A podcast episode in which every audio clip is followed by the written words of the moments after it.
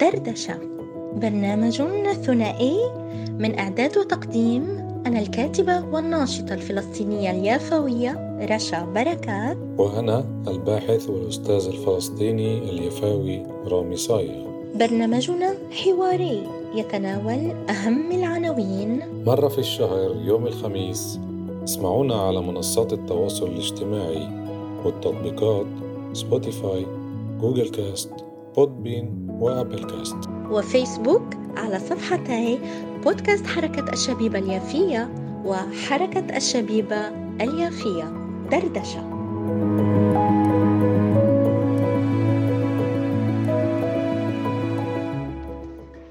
تحياتي مستمعاتنا ومستمعينا من جميع أنحاء العالم. حلقة جديدة وبرنامج جديد مشترك مع الكاتبة رشا بركات ابنة يافا برنامج دردشة. الحلقة الأولى اليوم بنحب نقدم لكم عن موضوعنا اللي رح ندردش فيه وهو التعدي على مقدساتنا بفلسطين. إن كان داخل الخط الأخضر أو خارج الخط الأخضر بكل فلسطين فلسطين اللي كانت وما زالت مهد الديانات. برحب بزميلتي رشا بركات. أهلا وسهلا فيكي أهلا وسهلا بالجميع بكل مستمعي ومحبي. كل برامج بودكاست حركة الشبيبة اليافية وأهلا وسهلا بك زميلنا آه، آه، الأستاذ والباحث والناشط رامي صاير. آه، طبعا دردشة إن شاء الله يكون مفيد للجميع لأن حنتطرق دايما آه، ببرامجنا لأمور مهمة جدا آه، بشأننا وبواقعنا الفلسطيني.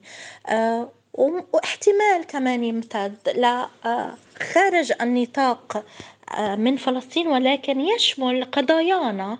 خلينا نقول الفلسطينية. أما حلقة اليوم فطبعا آه، هي مهمة جدا جدا جدا طالما يعني رح آه، ندردش فيها على طريقتنا عن المقدسات كما ذكر زميلنا رامي صايغ بالمقدمة المقدسات أو كيفية الاعتداءات على المقدسات آه، عنا بفلسطين ببلدنا بوطننا بدولتنا فلسطين كامل التراب الفلسطيني بكامل القرى والمدن والصحراء الفلسطينية.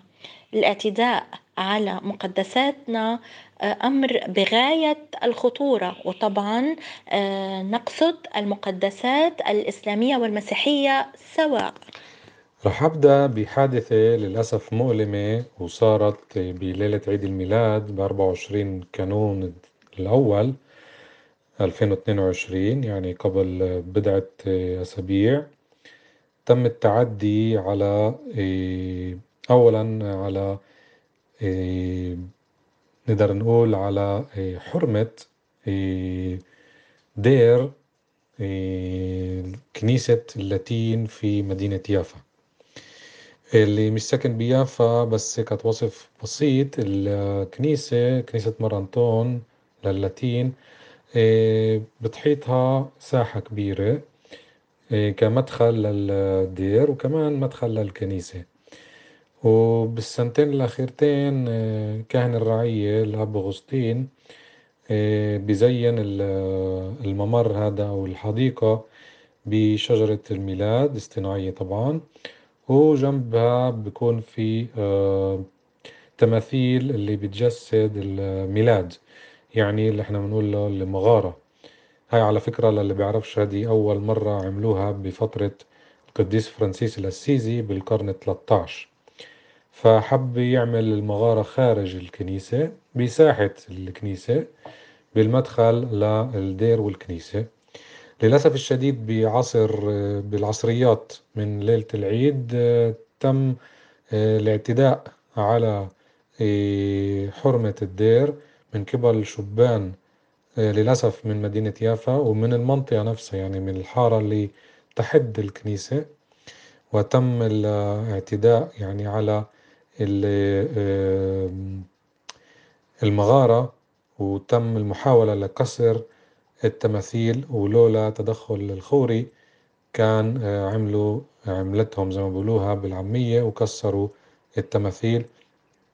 طبعا بعد ما أبونا أغسطين تصدى لهم من من الدير وتم الاعتداء عليه بالكلام تركوا دير اللاتين ومن هناك راحوا لدير الأقباط اللي محاذي لكنيسة اللاتين وللأسف تم الاعتداء بشكل جسدي على أبونا ميخائيل ومساعده اللي بيكون معه كمساعد لأن أبونا ميخائيل كبير بالعمر وتم الاعتداء عليهم بدون أي سبب ورش الغاز بعيون الخوري. وللأسف زي ما دايما للأسف يعني بقولها دايما تعودنا على تقاعس الشرطة. الشرطة اللي معروف سياستها طبعا.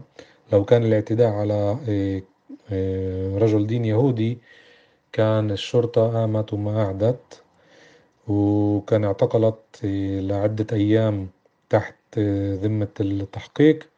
بس هدول الشبان اللي تعدوا على الكنيستين مش كلهم تم إمساكهم إنما بس أربعة من المجموعة اللي كانت ولسه في إجراءات قانونية ضدهم.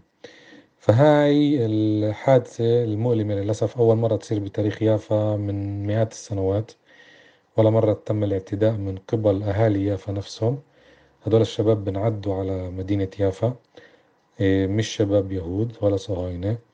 بس طبعا في من وراء هاي العملة رسالة يمكن الناس فهماها يمكن لأ.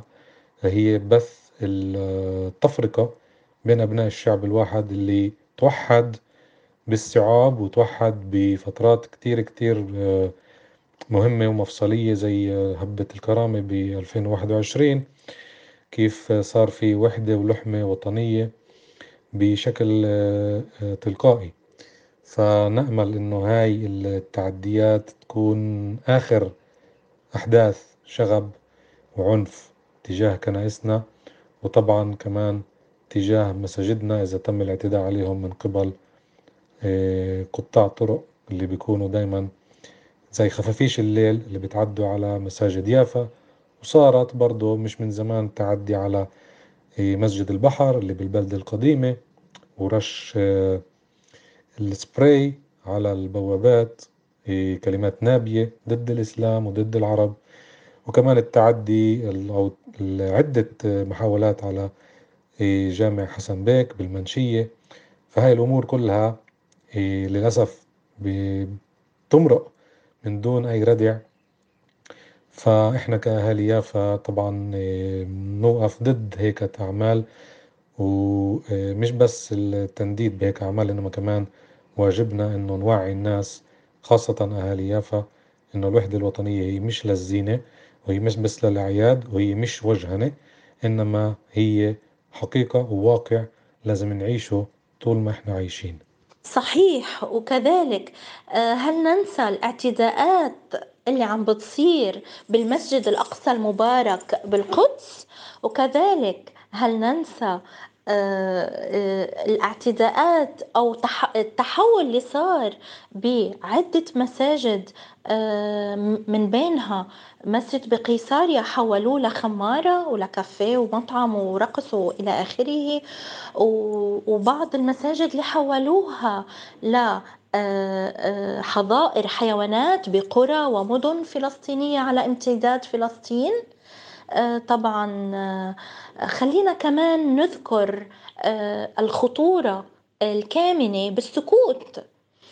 السكوت العالمي ضد هاي الاعتداءات. إلى جانب الشرطة نعرف أكيد أنها ما رح تعمل أي حركة تجاه المعتدين لأنه منهم وفيهم وهيدي معروفة جدا. لكن كذلك ما فينا ننسى كمان الاعتداء اللي صار بحرق كنيسة في بيت لحم من فترة ونعرف مين وطلع كمان صهيوني. طبعا ما ننسى أبدا إنه كل هاي الاعتداءات مش من الثوب الفلسطيني. طبعا الفلسطيني اللي لطالما انعرف آه، بثقافته الفلسطينية الحلوة واللي ما عنده طائفية وغيره بغض النظر عن بعض الجامعات اللي ممكن تكون عندها ياها بس نحن عم نحكي بالعموم كل هاي الأعمال ما وراءها فلسطينيين إنما وراءها مخطط معروف مين. لهيك أنا كذلك بحب إنه نوجه صرخة بضرورة التحرك آه، تجاه آه، العمل لمنع هاي المواضيع.